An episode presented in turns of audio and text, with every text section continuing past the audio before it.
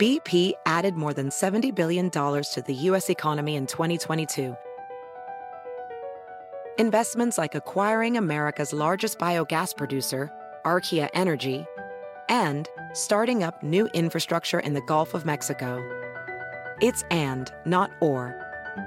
See what doing both means for energy nationwide at bp.com slash investing in America. Hey mom, first things first, thank you. It's my one year anniversary of my decision to say, yes, I need help, and yes, I choose me. And that's the miracle. I'm lucky that the strongest person I know is my own mother. Love you, mom. Maxwell. Be that strong person who makes the difference. If your loved one is struggling with drugs and alcohol, reach out to Caron for a different kind of addiction treatment. Visit caron.org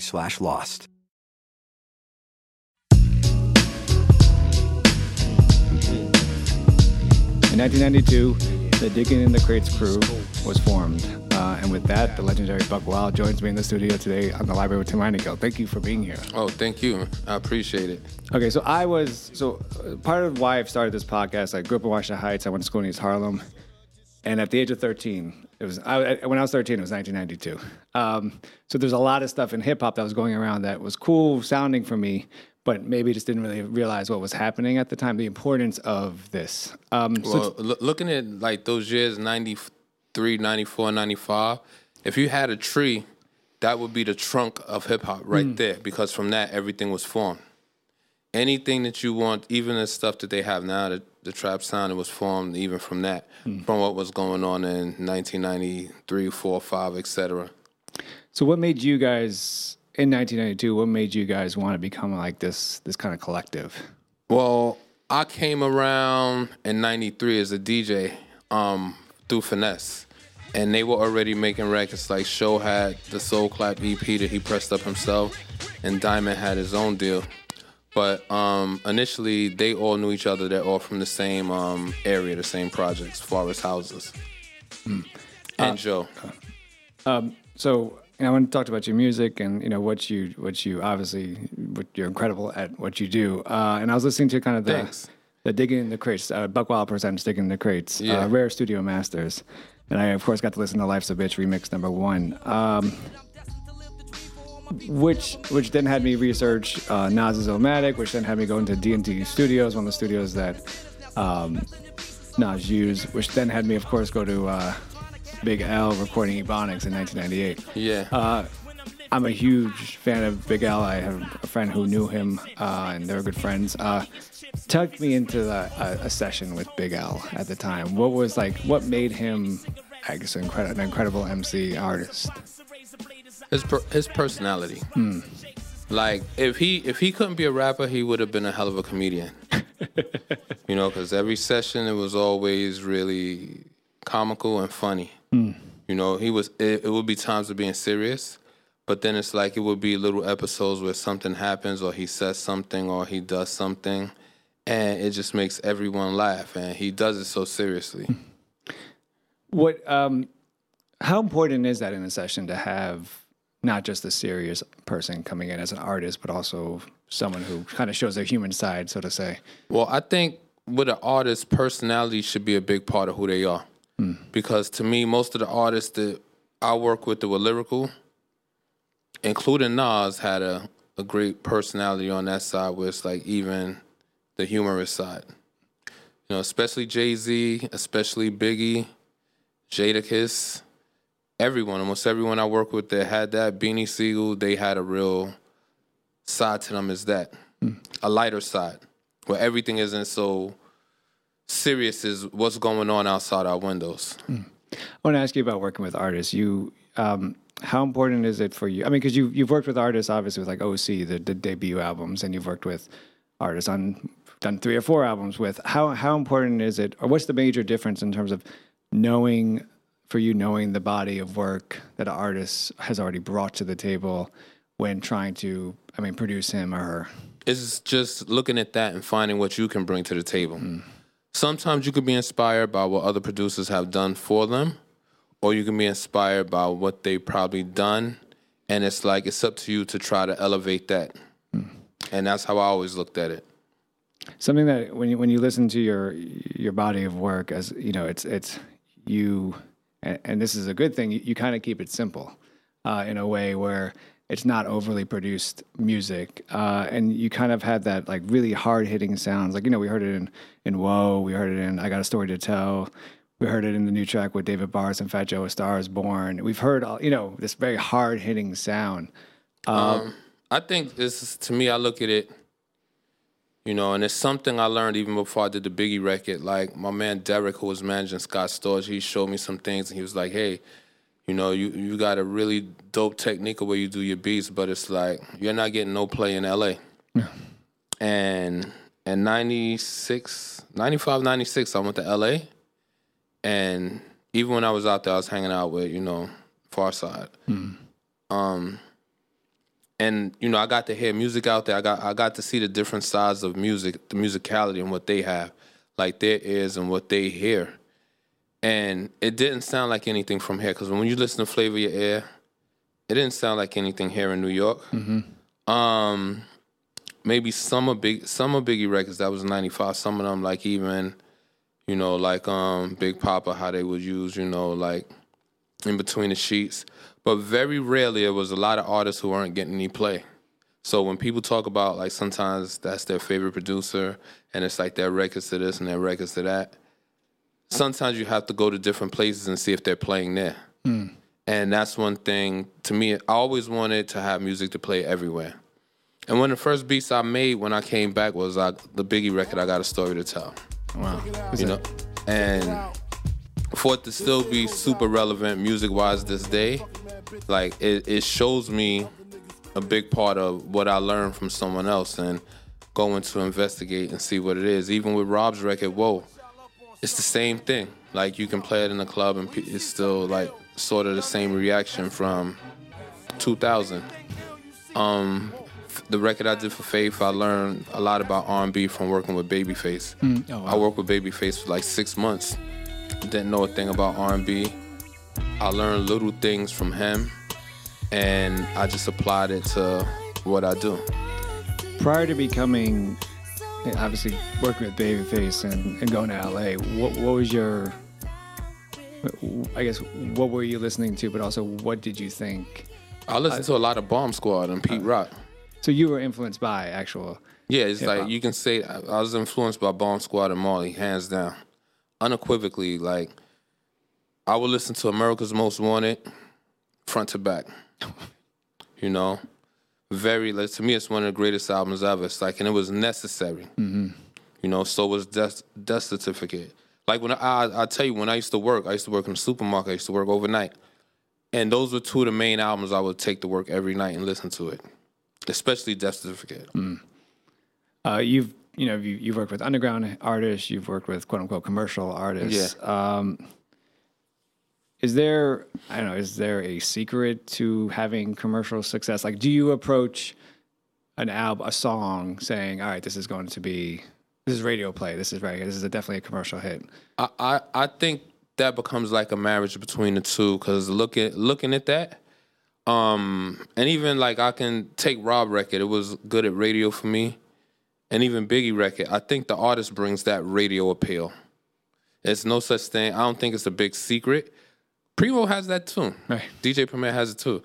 You can't look at an artist and say, hey, and it's also the music. If the music is simple enough for them to have a pocket, you know, that's what I call where they can nestle in there and they could be themselves, which will give more of the artists. Um, to me, I think a lot of that's what makes it radio and radio friendly because it's like if the beat is going to be simplified anyway, most of what you're getting is the artist and their songwriting. So a lot of underground artists, they do want a radio record, but they have to understand to simplify their writing and their flow mm-hmm. and to be the next instrument inside of the beat.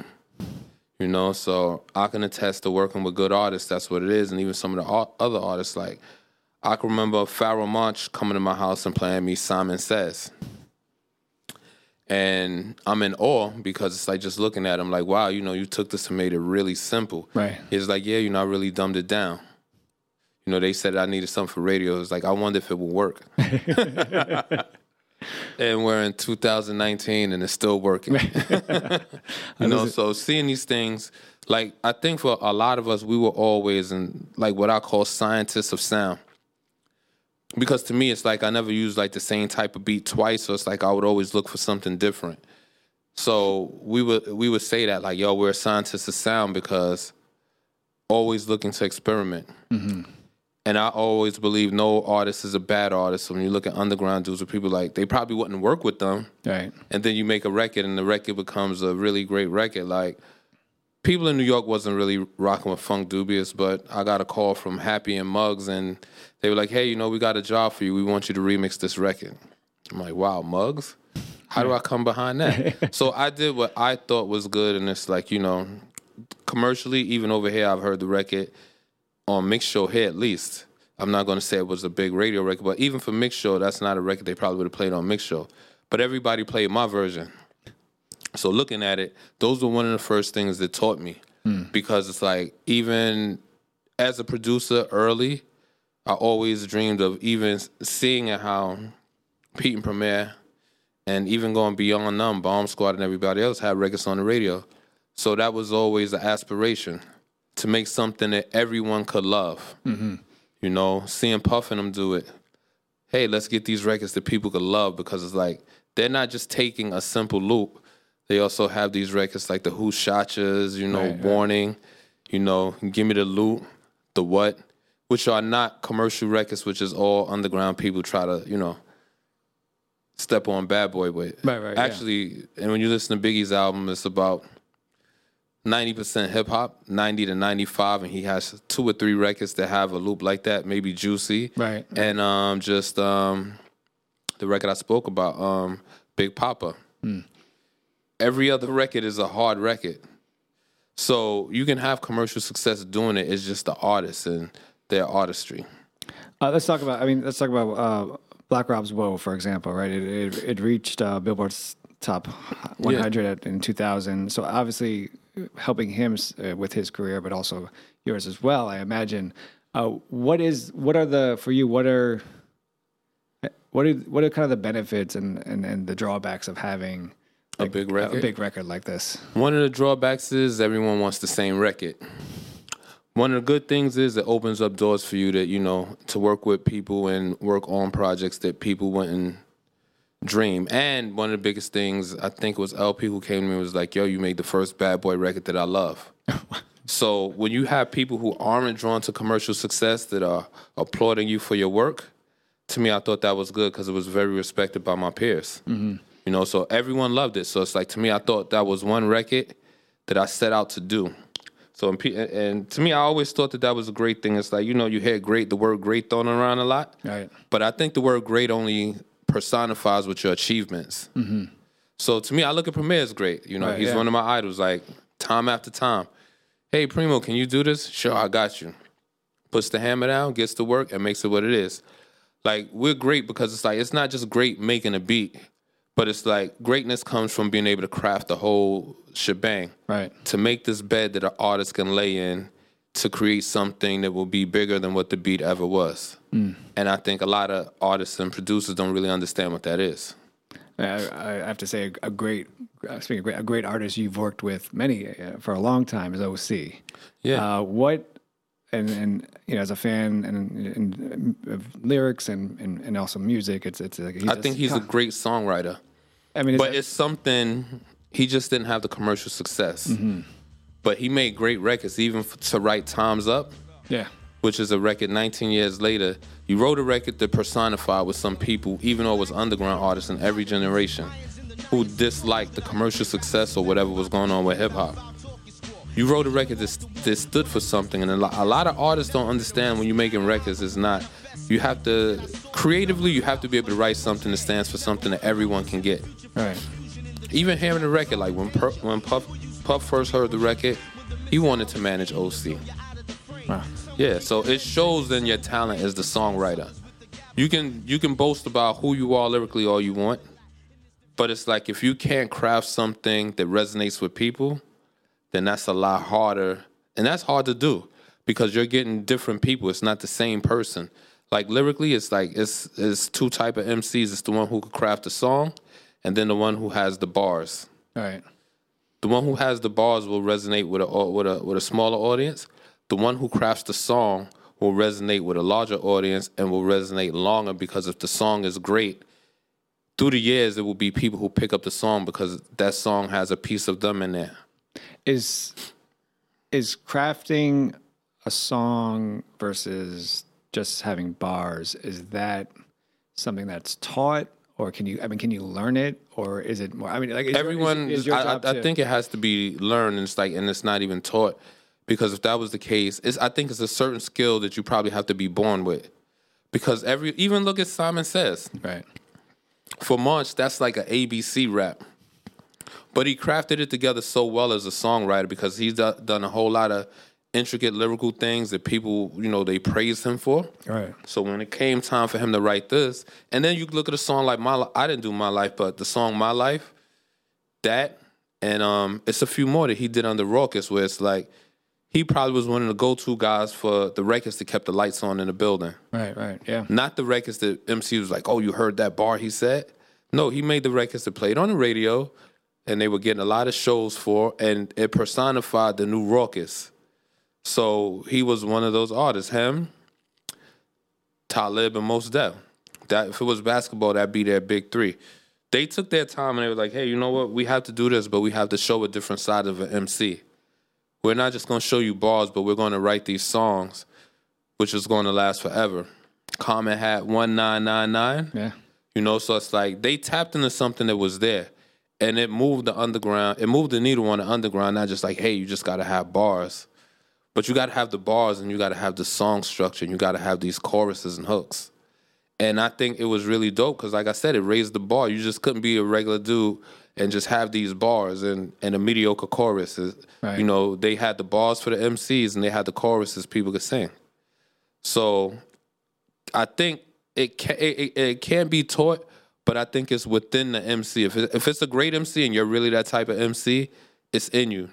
Because even with flows and everything, that's that's a part of it. So how does that help you uh, when when when we're working with someone like OC, uh, who's crafting a song as well? And what is that working dynamic like? I mean, are you still doing your own thing, or is it kind of working together to actually create the beat as well? No, we have the beat, and he has an idea. And it's very good when a person has the idea because it's like it shows the songwriter, not just the MC, Right. but the songwriter. Hey, I got an idea for that. Songwriting, it has to be a certain idea, and it's like, and it, when it cuts across, like, you know, for him, you know, sometimes a lot of people don't praise him, but when you look at his body of work and his song structure and how he writes, it's pretty intricate. You know what I'm saying? And he's very he he it is very key for him to get his hooks the way he wanted. So the hooks always revolve around the song. Right. You know, the same same way you know the earth revolves around the sun. So that's what that's what he brings. And it's like a lot of people don't really notice that. Mm. To me, I always call him a prophet because he can make a song and it'd be something that will resonate with people in generations. Like when we did um, Word Life, we did a song called "Burn Me Slow." I think I put that song out on it on a um, EP I had, and um, a lot of people love the song. Don't know why they didn't make the album, but just looking from that point of view, that shows him as a songwriter, writing a song about weed, and it's like how people absorb him, and it's like, and will copy his content and who he is. So looking at it, it's like people be like, "Wow, I never thought of making a record about you know weed like that." Right. So he's the blunt. He's like, "Yo, burn me slow," you know, Right. drag on me as long as you can pull a shotgun. Yo, so when you hear him, you're like, "Wow," you know, it shows metaphorically how pheno- phenomenal he is as a songwriter. Hmm. You know, and that's a true talent. A lot of a lot- I work with a lot of people. A lot of people can't make those. You know, whether if it was underground or commercial.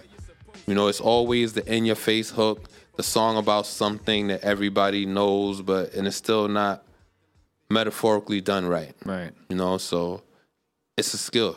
So when you're working with artists like that, I mean, say versus a OC, um, is there? uh, Do you, so you, do you just know that certain beats or sounds just won't work for the quote unquote commercial. I guess commercial artists or the artist that wants to just do bars versus the OCs. Well, I, I think to me, it's like I just try to bring something dynamically that will work in both generations still. Because, like I say, looking at the blueprint, which is DJ Premier, Premier always had records that will work in the underground and work at radio and work commercially. Right. So looking at it, and you know, when you're young and you're coming up, you know what you want. So if you have a model, you're like, hey, you know what? I want to, I want to do what he did, because it's like it, it seems perfect. He did all the Gang Starr records, and it did what that is, and he worked with other artists. I feel he found something, a, a skill that could transform who he is and make it more commercial. So it, it may be on a larger audience. Um, no, no, no, no, yeah, no, that, that perfectly makes perfect sense. I, um, and not just let's talk about the premiere, but also let's talk about. I mean, let's just talk about being in DITC. Yeah. What, um, if someone said, "Hey, how has this?" How I think it's obvious answer, but how does this like help your career, and how is this kind of It launched it. point it- blank like you know a testing show like my first B tape show took around he showed to flavor unit and freddie foxxx picked a bunch of beats. You know the album came out later but most of those beats that we sold to freddie foxxx were big l's album. Oh. and um, even with l l was the first and i don't want to say guinea pig because looking at it that was one of the first projects of me having production on like that and and becoming the producer. Because before that i was a, a dj and it's like i would practice remixing acapellas with beats. So now al picks a few beats we record the songs. After that we saw well even before then it was oc like you know but i still was getting my feet wet with that. So it became a higher level when it's like i'm seeing things like yo you know what? They doing Nas album, so we we have to be, and everyone's talking about Nas already. We need to make L's album comparable to Nas musically, and you know that's when the songs like for me it was um put it on, and um what was the other one? um.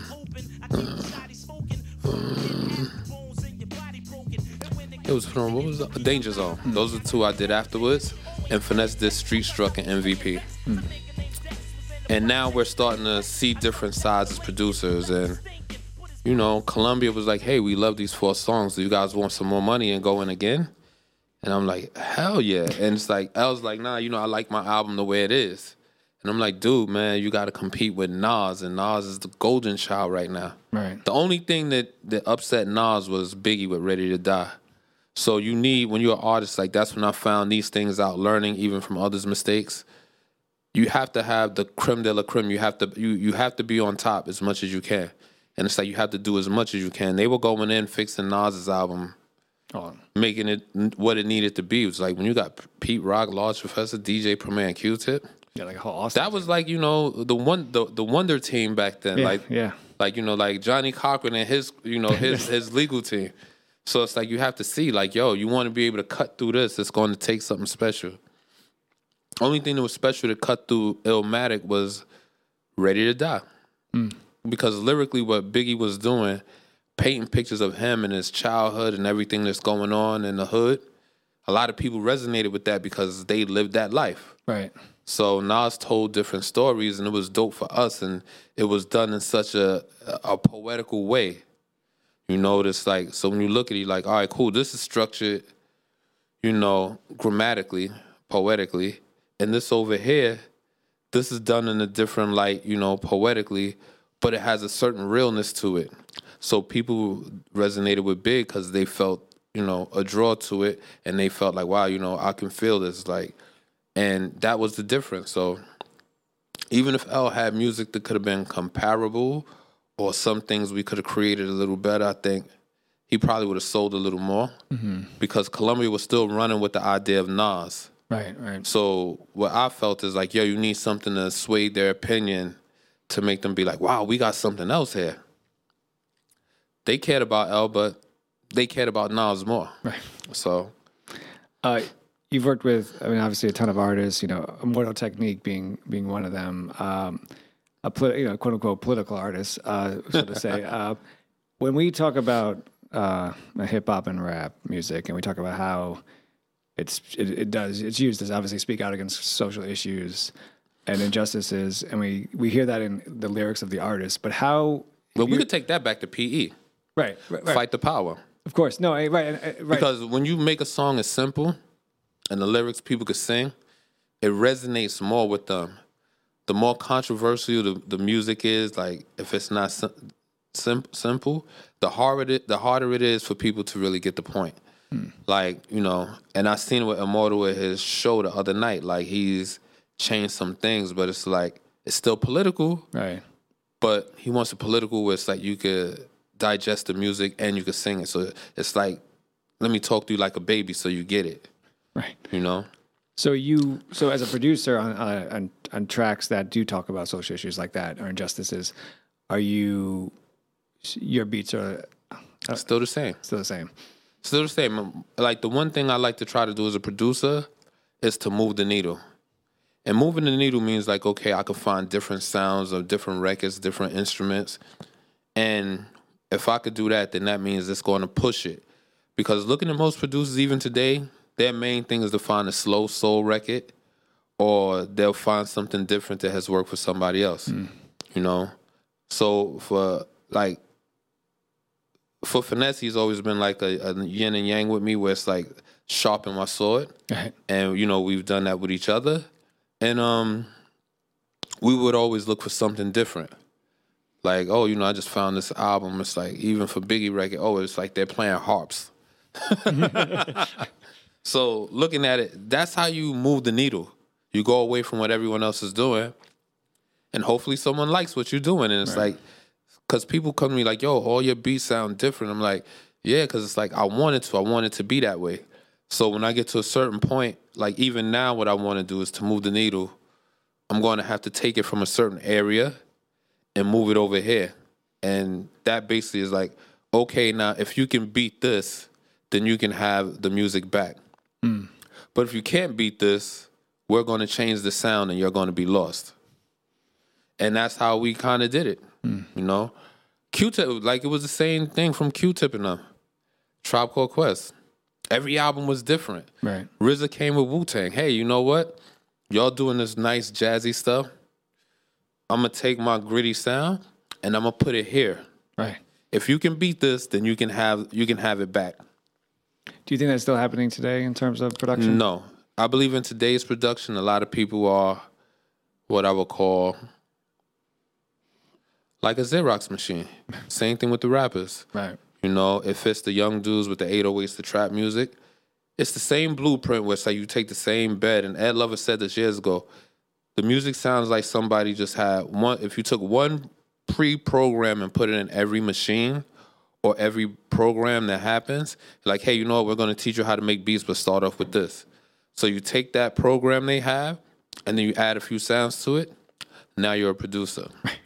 You know, it's not like before. Even when you look at it, if you looked at T.I. with DJ Toomp, you looked at Manny Fresh with um, Cash Money. You know, um, I forgot the guy's name who was working with Rap a lot. Him. Everyone took it and made it theirs. Right. And wasn't like, hey, you know, this is for me and my crew. This isn't for the whole state. Mm. Now, when you have it, people get a sound and it becomes a sound for the whole state but not knowing if you if you move the sound or you warp it, you become looked at as greater because you're doing something everyone else isn't and can't do. Yeah, I was at a, I was at, a couple years ago. I was at a show, uh, and this DJ was performing in between sets, and she was she she she she switched the song apparently, but I didn't know. But everyone, like everyone else in the audience, was like, "Oh shit, that's they amazing!" Knew what the song was, and I was like, "Wait, what happened?" Like, it's the same drum program. I know. The thing is, like, and I'm gonna say this: hip hop used to be for intelligent people, because there were a lot of like back then they used to do college tours. Right. And it wasn't just about dancing. They would absorb the music and it stuck with them and it res- resonated. And sometimes I wonder with this, does it resonate? Because some people don't talk about social issues. They don't talk about anything else that has to do with anything probably other than drugs and strip clubs. So are we what can we do in this time to move the needle? So it came to me even like you say, working with bars. I'm working with a few other guys who are young. If I can get them to believe in something in time from working and doing what they like, after if I can get them to do what I like, it could help push the needle. You know, we're older now. It's like you can't come in the game and like, hey, you know, we're going to do this and it's going to hit. Right. Kids would be looking and be like, yo, what's that? I can't turn up to this.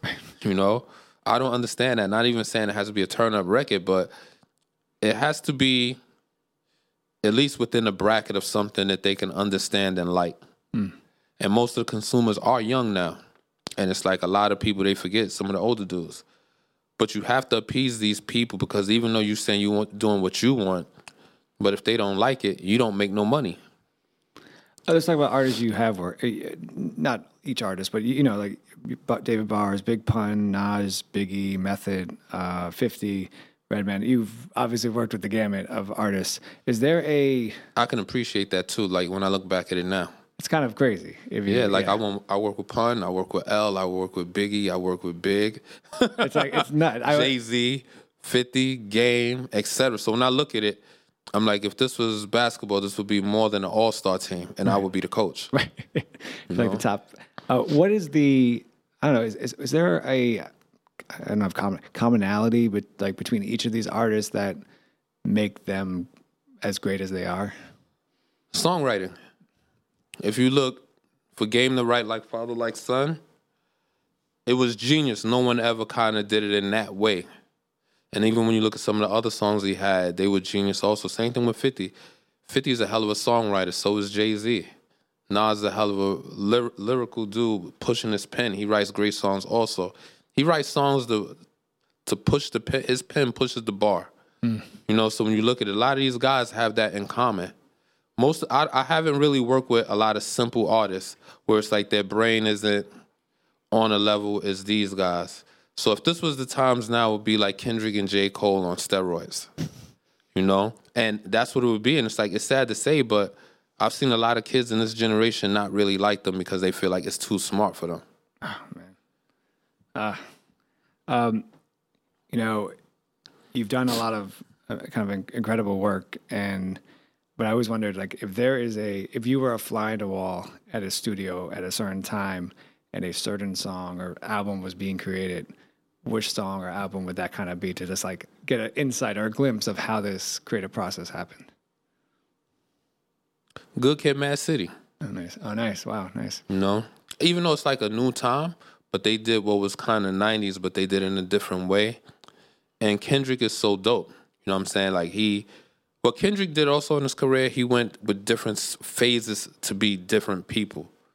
You know, if you follow, like Damn is nothing like Good Kid, Mad City, and then it's like I forgot the name of the other album he got with the um, it's a whole bunch of people on there, um, but it's Parliament driven, like it's really L.A.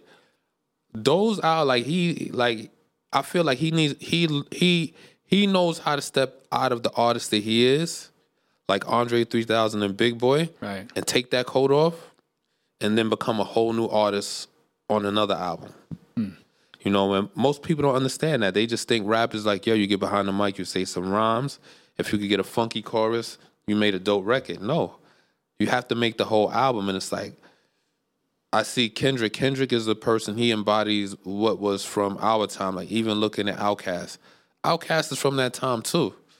And people, like, even during the Source Awards, when they was like, the South got something to say, they, like, people never understood, like, what played on the radio is not what's playing out of people's cars. So if you wasn't from New York and you went uptown and you started seeing all the cars drive by playing different albums, and you heard your album maybe in ten cars in a row, right. you would know that you was rocking here. But when you just listen to the radio, you can't just li- you couldn't be here and just listen to the radio because you know radio is programmable. Right. So if the program, if you if you feel you're not rocking here, the program directors aren't having you rock here, not the people. And when they did that, Outkast was heavy here, and I, I never. I was like, "Yo, these guys are crazy." like, you need to have someone taking them around the city. Like, "Yo, let's go through would start in Brooklyn and go through Queens and go to the Bronx and come down Manhattan, Right. and you can see how great you are here. You know, and you know even now, like New York fucks with everybody, and that's why trap is so heavy here. Like they're always open to what's a new sound here in New York, and all the DJs want to be the first one to break it. Right. But they forgot about New York, and that started in 2002, three, four, something like that. After after G Unit, there was no more hip hop in New York.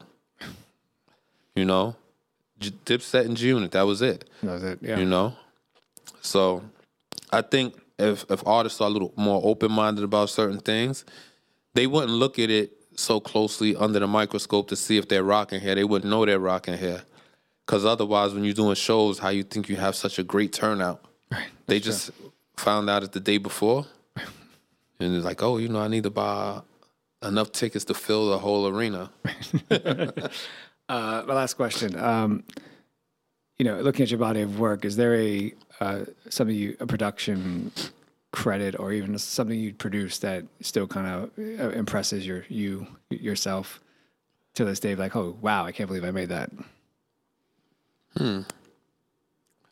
It may be a few things, you know, even looking at it from that aspect, you know, like even from Big's record, like for it to be 20, 22 years and it's like when you put it on and it's still the same reaction. Right. That's crazy. Rob's record, same reaction. Faith record, you know, people still feel the same way about it, like an R&B record for generations. Records don't really have that much longevity, and, and being able to make records with that longevity, I I seen a lot of my peers where it's like they don't have that. Yo, remember that was the sh-. they be like, yo, that was the joint then, that was the shit. What? Why is it was? Right. You know, why it can't be the shit still? And it's like, that means the record is a has been or the producer's a has been. So when I look at it and people be like, yo, you know, they'll call me from different areas and different states to be like, yo, yo, they just threw your record on it and everybody went crazy. So that means it's still rocking. Right. You know, so just a whole nother generation. And you know, to me, that's a cool thing because to do something where it's like people really appreciate it and, and probably love it, it's like, yo, that shows that's the best appreciation that you can give someone. You know, besides the pay for the CD. You know, so to me, those things is like I still can't believe it. You know, and even times up to look at it like, yo, 25 years to be the record to stand for hip hop the mm. way that we see it. You know what I'm saying? Where it's like, yo, you know what? I don't like everything what's going on. What is it? What's wrong with it? Here, just listen to this record right here. When you listen to this, this will tell you what's wrong with the game. Incredible. Yeah. So he personified that for so many people. And it's like, even on social media, so many people that just give thanks for it. It's like, I'm like, wow, you know, that's incredible. Who would have thought that from being in that studio session? Crazy. uh, legendary Buck Wild, of course, from the DITC crew. Uh, it's been an honor to have you on the library with Monaco. Thank you. Man, I appreciate it. Like just to be able to shed, shed light on things that we've seen that people don't, or experiences that people don't experience anymore. Maybe to help them research or they can learn something for it, like change the culture, help fix the culture, however people may look at it. But it's a generation coming that wants to fix the culture, hmm. which I find is incredible. You know, it's a bunch of 14 through 18 year olds that are still that listen to some of the things we do, don't love everything, but they still like what's going on now. Right. But they see like, okay, what they're saying doesn't make any sense. And they're like, yo, we need to come in and fix that, or I can fix this, or I wanna fix that. Or they want to do the things that have been done, even business wise, like Jay and um, Cash Money and everybody else. You know, hey, I'm doing this, but I aspire to get on a level like this guy did because he did this, and I really appreciate that. And I want to do it my way, so people could see me as great. Right. So I think that's incredible.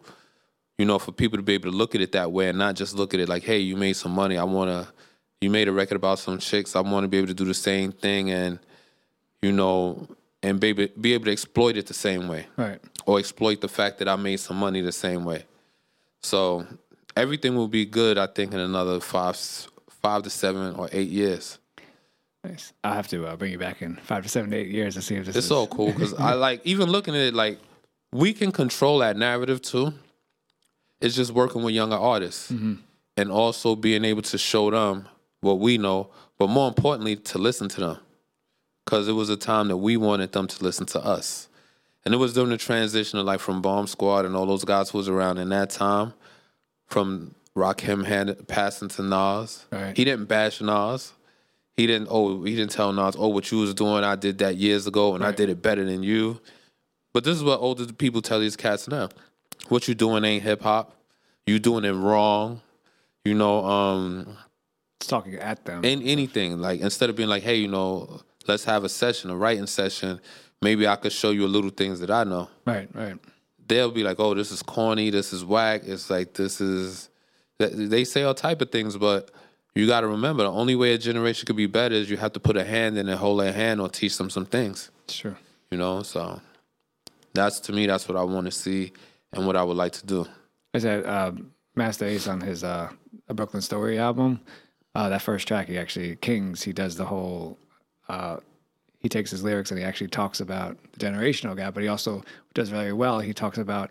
He's like, "Don't you remember our parents used to say this about us? You Yeah. know, listen to music, and now we're saying it to these kids, and we have to stop that. You got to stop shaking your finger Yeah. at them. We have to work with like they're yeah. This is this is so corny and this is so whack and this makes no sense and you're not being lyrical. right, Well, shit, Biggie wasn't super lyrical. right, right. You know, he he made dope songs and he he was clever, but he wasn't rhyming like Rakim and Nas no, right, or Pharoahe. You know, and I think you need all of this for a balance. So it's like if you want to do that, you get someone to help teach them. right. Same way, if we could teach bars, he could be friends with some other guys, and they can look at him and it can influence them. Hmm. You know, So that's how that's how it should happen. You know, because right now they definitely don't want to hear nothing from no older person, unless you coming in and it's like looking and it's like working with some of them. They, I look and I see the things they say, like, "Yo, you different." How am I different? Yo, you not like them. You don't come in and start shaking your finger and telling us everything we doing wrong. Ah, so that's what it is. You don't want to be scolded. right, right. And that's what people do sometimes. I think they scold them. Uh, Buck Wild, thank you uh, for Man, being in I appreciate it. And thank you so much for doing this. I appreciate it. I'll, I'll come back in eight years and we can have a conversation. It, changed. Hopefully they'll move the narrative and move the mountain. Yeah, Yeah, it you know, it's music. Like you don't own music, so it's like you have your own time, man. I enjoyed the time I had here. You enjoyed the same moments, so that's what makes it, you know, really great because you have a whole bunch of people who have that movement there.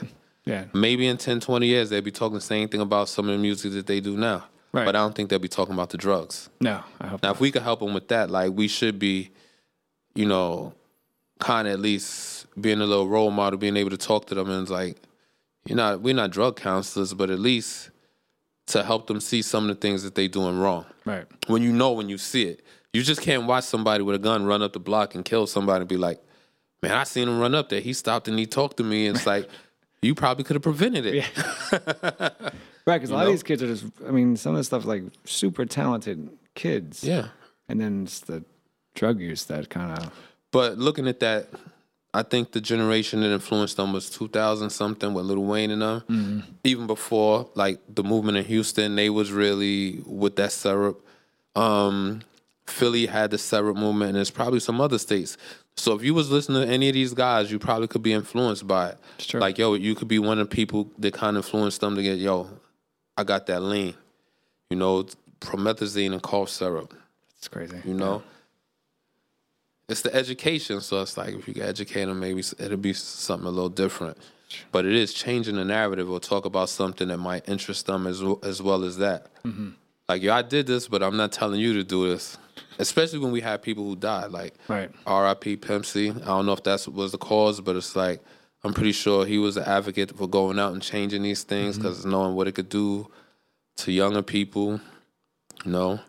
And when you do that, it's like it, it, it changes. Like you know, life changes because they start looking at it and be like, "All right, let me, let me be sober for a couple of days." Right, right. Wow, you know, this is what life is like. Yes, well, the world's different, different. Yeah. Uh, Buck Wild, thank you. Thank I you. appreciate really you guys. Appreciate. Thank When- you. Like I said, when you're ready to come back, let me know. Open door. Open door. Pain, stress, my brain can't even rest. It's hard to maintain the pressure on my chest. Excess frustration strikes. Blood rushes my head when I come across roads with dead mics and whack promoted shows. It's hard,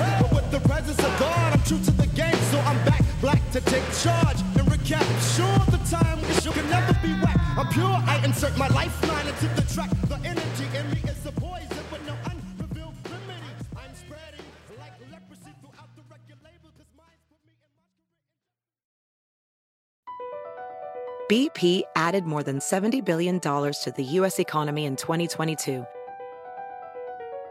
Investments like acquiring America's largest biogas producer, Archaea Energy, and starting up new infrastructure in the Gulf of Mexico. It's and, not or. See what doing both means for energy nationwide at bp.com slash investing in America. Addiction plays hardball. He would hit me with these verbal attacks. I just said to him, I love you so much. You're such an amazing person. I can't take this ride anymore. It was the fact that dad made that sentiment and broke down. And years later, he told me it had a huge impact on him. Sometimes doing what's right for your loved one is the hardest thing to do. Caron is that right thing. Visit caron.org slash lost.